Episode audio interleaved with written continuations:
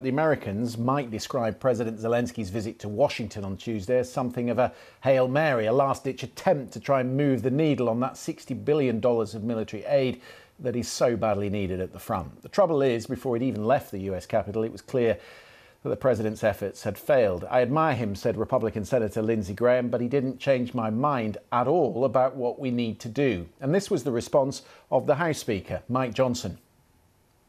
We needed clarity on what we're doing in Ukraine and how we'll have proper oversight of the spending of precious taxpayer dollars of the American citizens, and we needed a transformative change at the border. Thus far, we've gotten neither.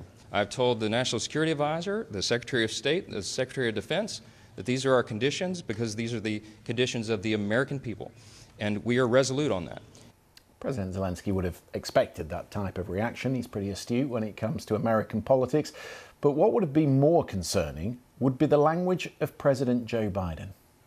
Ukraine will emerge from this war proud, free, and firmly rooted in the West unless we walk away.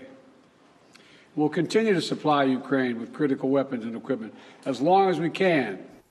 As long as we can, not as long as it takes. That is a small but highly significant change in emphasis and a sign that perhaps the Republicans are winning the argument. That will be warmly welcomed in Moscow, of course. The Kremlin is already renewing its offensive. A wave of missile strikes hit the capital, Kiev, last night. Ukrainian officials say at least 53 people were injured. Country's air defense has intercepted many of those missiles, but failing uh, falling debris damaged homes, a children's hospital, uh, and also set fire to cars around it. The Air Force says it also shot down attack drones in the Odessa region. Uh, from Kiev, our correspondent Jessica Parker sent us this update. I'm standing in a children's playground in the Dniprovsky district of Kiev, but part of it has been totally destroyed. Let me show you some of what we can see here. First of all, you'll see a group of people just here, and there's a massive crater in the ground. That must have been the point of impact from last night's blast. And then look up at the apartments, windows blown out everywhere. Some of those flats have been completely destroyed, others very badly damaged. They're doing what they can to try and make those buildings structurally safe or the site as safe as possible. And then also, just look over here, there is a burnt out car. Now, what we're told is it was actually parked near the apartment blocks, but the force of the blast blew it over here right into the middle of the children's playground. We've been speaking to residents. Clearly, many of them are having to find somewhere else to stay. Some have family and friends they can go to.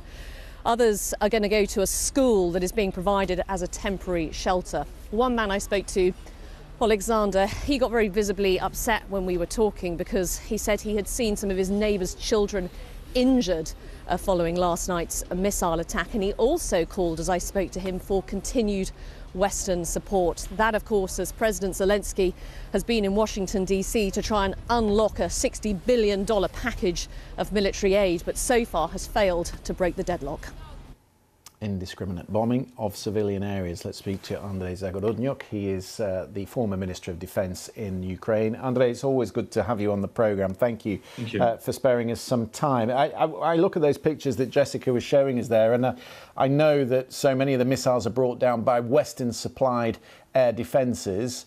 How much of that do you have left, and what happens if it runs out? Well, of course, the military doesn't say how much they have left, but certainly the indications is that they're not like infinite. And certainly, uh, Kiev is the most protected city. I have to say that uh, it was a, a, night before the last, and I've heard these uh, uh rockets myself. Uh, I haven't seen them because it was late at night, but uh, you could you could very clearly hear them. It's basically like a like a Boeing plane flying over your head, and then and then um, exploding with their with their defense in, uh, interception.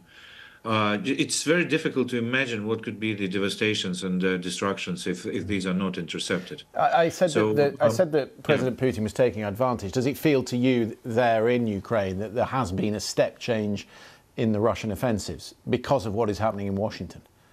Uh, no, not at the moment. We clearly see that uh, President uh, President Zelensky is trying to basically bring back uh, U.S. politicians to uh, like a common sense. Mm-hmm. And Russia is certainly using that moment in media. You know, they're kind of a they they sort of developing that mode of uh, of sort of desperation and uh, and and and momentum. Of course, if uh, if the if the if the assistance is continued, then all of that sort of wanes.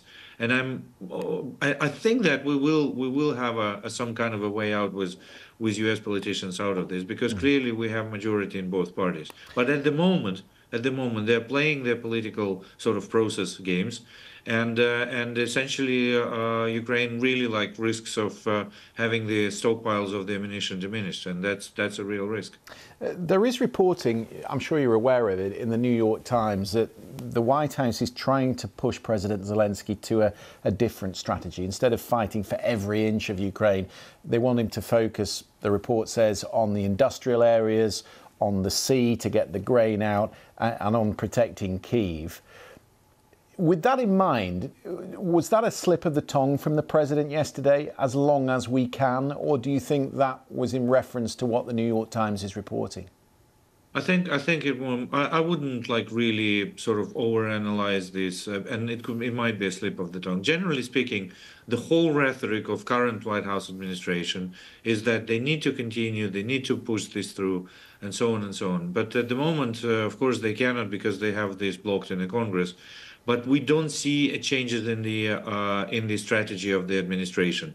There could be a debate about the operational plans of the of the of the uh, like a winter campaign, but uh, there is no strategic change at all. Ron DeSantis, who of course is running in the Republican primaries um, and is very much.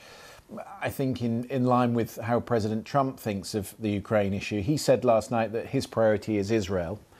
Um, and it was incumbent on the Europeans to do more to protect Ukraine.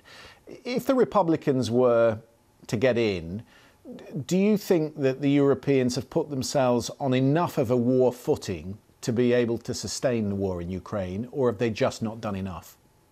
No, they obviously haven't put on the war footing. There's been a, a substantial like there's been a lot of discussions about the um, you know upscaling the industrial capacity, uh, making more ammunition, making more of the uh, guns and so on. But at the moment, we don't see those like massive dramatic changes in Europe yet. I think it's coming. I mean, there is a significant recognition of the threats in Europe, so they, they actually do this, but I don't think they're doing this uh, even according to the plans they had. So, uh, so yes, we'll have a substantial issues if the U.S. is is out. It's not like Ukraine is going to lose, and it's not like Russia is going to completely win, uh, because Ukraine will will fight with whatever we have. But what we'll, does it, what does it do to morale on the front, though, Andre? Uh, at the moment, uh, at the moment, this is not uh, impacting frontline today. Uh, people do understand that there is like a political issues. But we already been through the times when uh, the West was saying, okay, Ukraine's going to disappear in 72 hours, and and and we're still here and we're still fighting. And Russians, by the way, just yesterday, uh, United States published that we have uh, either killed or made wounded, so basically like in, incurred the casualties to 90% of uh, Russian army which they had before the invasion. 90%.